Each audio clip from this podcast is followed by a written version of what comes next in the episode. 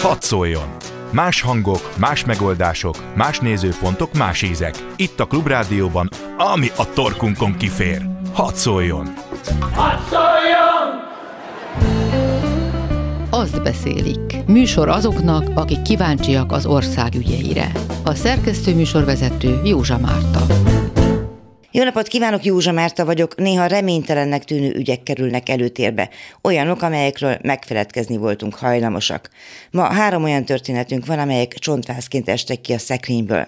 A Kaposvár melletti Taszáron a délszláv háború idején stratégiai fontosságú NATO repülőtér hasznosítása régóta elhallgatott téma. Most pedig attól tartanak, hogy valami olyan célra használják majd, ami éppen senkinek sem kellene. Erről Huszka Imre számol be.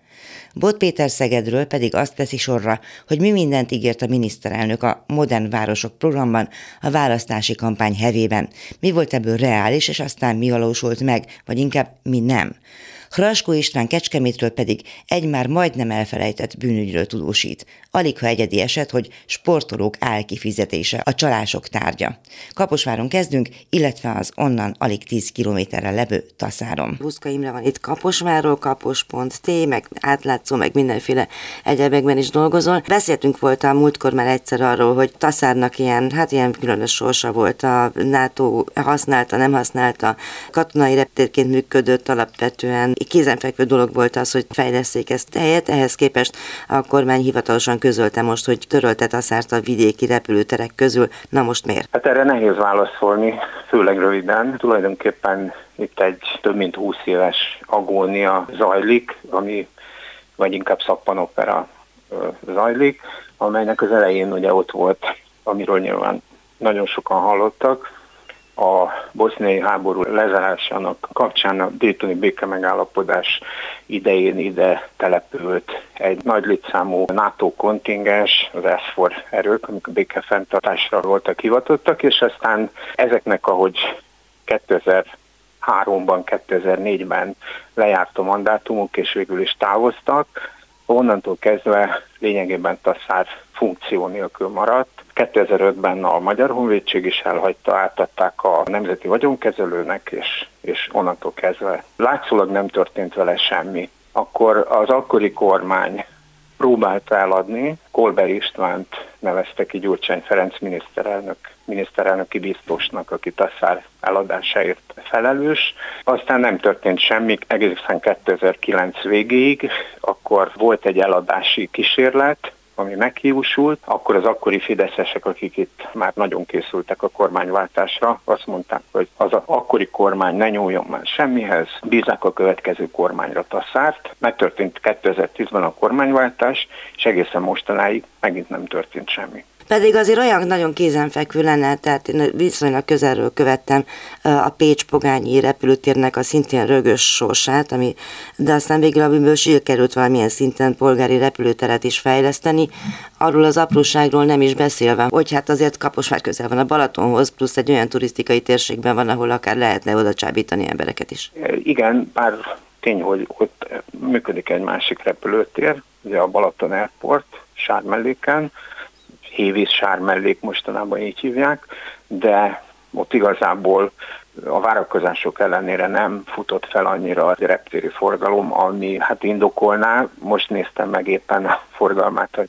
havonta egy-két charterjárat jön Németországból. Igazából a Tasszári reptérnek ilyen terszállító kargó funkciót szántak volna azok, akik bíztak a jövőjében. Lényegében folyamatosan erről volt szó, hogy egy nagyméretű, mivel Kaposvár mellett van, a Dél-Dunántúl földrajzi központjában jó megközelíthetőséggel vasúti kapcsolata van, közúti kapcsolata van, tehát mindenféle szempontból alkalmas lett volna egy ilyen, ilyen funkciónak, egy nagy raktárbázissal. Erre még tervek is készültek annak idején, mert aztán ebből, ebből sem lett semmi. Tulajdonképpen így jutottunk el odáig, hogy most márciusban a Nemzeti Vagyonkezelő meghirdette értékesítésre ezt az 520 hektáros területet, de már nem ragaszkodnak a repülőtéri funkcióhoz. Tehát a vevőnek, aki egyelőre még a nevét se hajlandó elárulni, nem kell repülőteret fenntartani. És mit és akar belőle csinálni? Sem, ugye ez a mostani kormányhatározat arra utal, június 1 kormányhatározat, hogy a magyar kormány sem fog támogatást adni ahhoz, hogy ezt repülőtérként fejleszik. És mit lehet belőle csinálni? Hát ez az, ami nagy megütközést okozott itt a környéken. Én magam sem hallottam még ilyenről, hogy egy nagyon értékes 500 hektáros ipari területet úgy adjon el a kormány, hogy a vevő, mivel egy alkalommal találkoztak Varjas András tasszári polgármesterrel, és ő ezt leírta tájékoztatással a község lakosságának Facebookon, hogy majd ezután fogják ezt a bizonyos területet megnézni, hogy mire lehet használni, és ezután fogják kidolgozni azokat a terveket, amelyből aztán fejlesztenek. Én ilyennel még nem találkoztam. A 2010-es eladás idején ennek a bizonyos Ugarte Kft-nek, aminek a vásárlása meghiúsult, egy komplett tervet kellett beadnia, még mielőtt szóba álltak volna vele. Tehát ki kellett dolgoznia, hogy milyen raktárbázist, milyen tevékenységeket, milyen formában szeretne a repülőtéren ezen a területen végrehajtani, és csak utána tárgyaltak vele az értékesítésről. Most pedig odaadják valakinek, de annyit lehet tudni, hogy vélhetően kínai vásárlónak, odaadják úgy, hogy majd ezután fogja kidolgozni a terveket. Ez azért meglehetősen furcsa. Mindegy, hogy mire csak fogjátok és vigyétek, nem? Igen, és hát ebből, ebből most természetesen feltámadtak a szóbeszédek, most itt mindenki ugye nyilván az akkumulátorgyáraktól fél elsősorban, és ez egy 500 hektáros terület, tehát ez egy kimondottan nagy terület. Közvetlenül mellette van egy szintén kínai tulajdonú, Közép-Európa legnagyobb jának számító napelempark, ami megint csak ilyen feltételezésekre adott okot, illetve lehetőséget. Éppen most jelentette be a Károly polgármester, hogy egy 20 milliárd forintos beruházással egy újabb kínai cég terepül be Kaposvárra, amely ilyen butormozgató elektromos motorokat fog gyártani. Tehát a titkolózásnak általában mindig a gyanaklás az eredménye. Most is ez történik. A legjobban itt a környéken attól félnek, hogy végül mégiscsak akkumulátorgyár, vagy valamilyen esetleg a környezetet és a környék lakosságának életminőségét befolyásoló tevékenység fog megvalósulni ezen a területen. De biztosat még nem lehet tudni. Hát igen, mindaz, amit elmondtál, az gyakorlatilag szinte erre predestinálja ezt az egész igen. helyzetet, miközben azért van mégiscsak egy értékes tulajdon és egy repülőtéri infrastruktúra, amiből akarnak pénzt csinálni, vagy csak megszabadulni akarnak már tőle? Most már azt mondom, hogy igen. Most már csak megszabadulni akarnak tőle. Gelencsér Attilára, a térség országgyűlési képviselőjére, illetőleg hát akkor még megyei közgyűlési elnök volt, amikor ezt mondta, hogy bízák a következő kormányra Taszárt, hát szabályosan ráégett ez a mondás, és nagyon sokan emlegetik ma is, és tulajdonképpen ez egy nagyon komoly kudarc a jelenlegi kormánytól, hogy nem tudtak olyan hasznosítási feltételeket vagy konstrukciót kitalálni, amivel ez az értékes infrastruktúra megmenthető lett volna.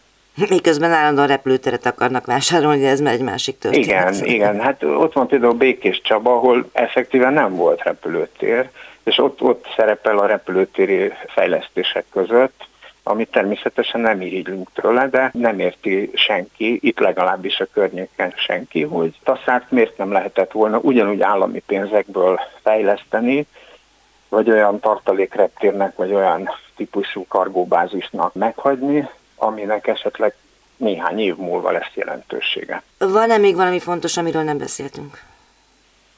Hát tulajdonképpen nincs. Ez a taszár rövid története, mindenki várja a fejleményeket, és próbál, próbál kutakodni az interneten, hogy van-e valami hír, mert ezek a hírek is elég eldugottan itt-ott gazdasági újságokban jelentek csak meg, és a helyi sajtó sem nagyon szereti szellőztetni, mert a kormánypárti része az meglehetősen óckodik ettől a kudarctól, ugyanakkor, ugyanakkor pedig érdemi, a politikusok sem érdemi információt nem adnak ki. Tehát mindenki ilyen várakozó állásponton van, és, és aggódik azon, hogy esetleg valóban valami valami rossz történik itt a szár környékén. Azt beszélik. Műsor azoknak, akik kíváncsiak az ország ügyeire. Bot Péter van itt velem Szegedről.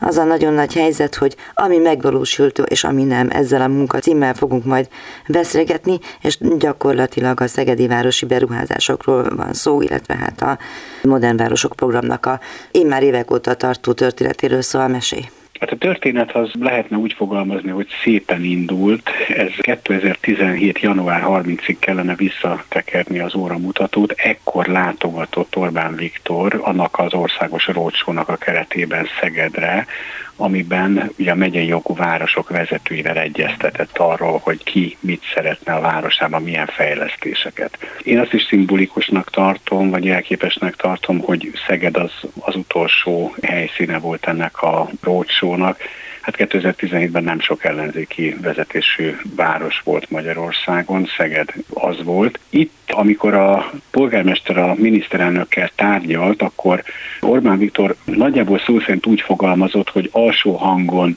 50 milliárd, de hogyha ő jobban szeret szopránban énekelni, és inkább ha szopránban fogalmazza meg, vagy szoprán hangig megy fel, akkor 70 milliárdos állami pénzeket tudnának Szegedre csoportosítani az itteni fejlesztésekre. Pláne a 18-as választási kampány előtt jó dolog ilyeneket benyomni. Igen, igen, igen. Na most erre a beszélgetésre készülve utána néztem, hogy, hogy milyen összegekről volt akkor szó. Egészen megdöbbentő. Tehát mielőtt Szegedre érkezett volna, akkor már összesítették a kívánságlistát 2448 ezer milliárd forintról volt szó ami hát valami egészen eszementen nagy összeg, és én azt gondolom, hogy ez is jelzi azt, hogy a kormány arra kérte a, a megyei jogú városok önkormányzatait, polgármestereit, hogy mindenki nyugodtan a kívánságlistát sorolja föl, ami a csövön kifér, hogy ez milyen viszonyban van a valósággal, azt szerintem körülbelül nem érdekelt senkit, baromi jól hangzott ez, de egyébként, hogyha az előbbi számot mondom, hogy Szeged ebből 70 milliárdot kapott volna, akkor az azért nagyon érdekes, mert hogyha ezt a, ezt a közel 2500 milliárd forintot elosztom, akkor ez nagyjából 18 megyei jogú városra majdnem úgy 140 milliárd forintra jött volna ki, tehát Szeged az lehet azt mondani, hogy ennek a felét kapta volna, de hát, hogy is mondjam, most olyasmiről beszélünk, amiből lényegében alig valami valósult meg, tehát, hogy, hogy nem biztos, hogy itt van értelme a, a számokkal bohózkodni, legfeljebb arra utalhatunk vissza, hogy ez 2017-ben is teljesen irreális terv volt, lévén, hogy, hogy ilyen összegekről volt szó, és egyébként nagyon megmosolyogtató visszaolvasni azt, hogy, hogy Orbán Viktor például ezen a 2017-es szegedi látogatásán azt mondta, hogy a magyar gazdaság éves GDP növekedésének 4% az kellő alapot biztosít ezeknek a pénzeknek az előteremtésére. Hát szerintem ez a legesleg kedvezőbb gazdasági és pénzügyi forgatókönyvek mellett sem lett volna előteremthető, de hát én csak egy újságíró vagyok. Meg hát ígérgetni, mint tudjuk, nem drága, és tele van vele a padlás. Igen, igen.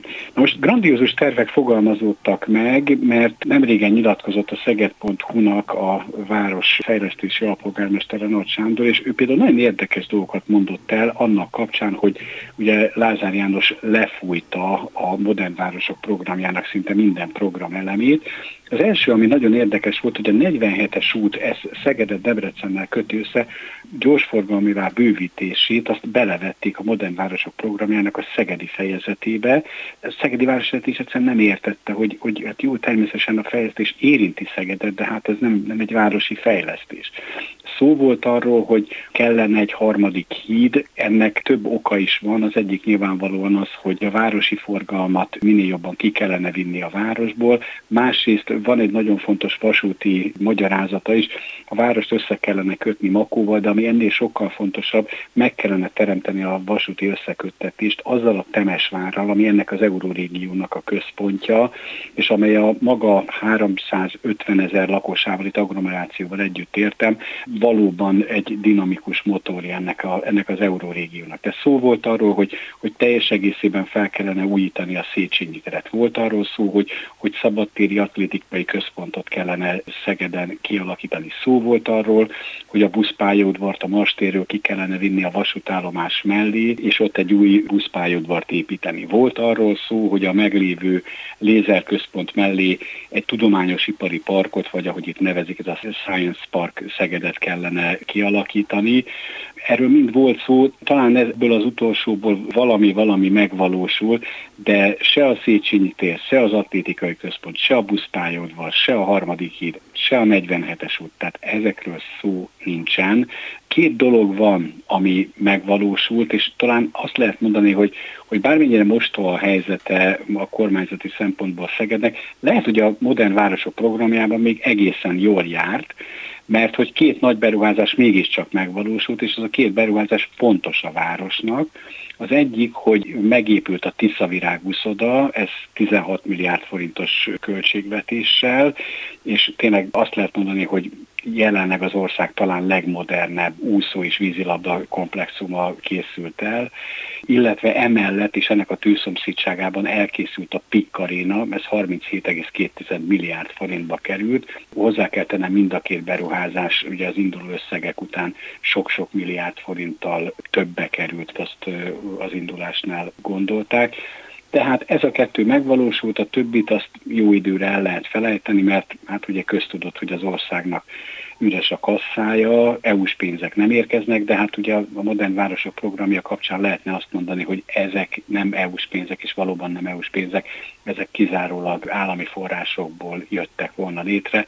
Tehát itt tartunk, és hát lehet azt mondani, hogy hogy, hogy azért ez így nyilvánvalóan nagyon torzó. Igen, de legalább Szegedet akkor nem érinti olyan nagyon rosszul, hogy Lázár János kivonult a Modern Városok programból, vagy annak a felfüggesztését jelentette be, hiszen hát úgyse készült ez semmi. Mi hiányzik a legjobban különben? Hát én azt gondolom, hogy, hogy a harmadik híd, mert egyrészt tényleg nagyon, nagyon, nagyon fontos volna a városi közlekedés szempontjából az, hogy, hogy tehermentesítsék a, a, a várost a, az ideérkező forgalomtól.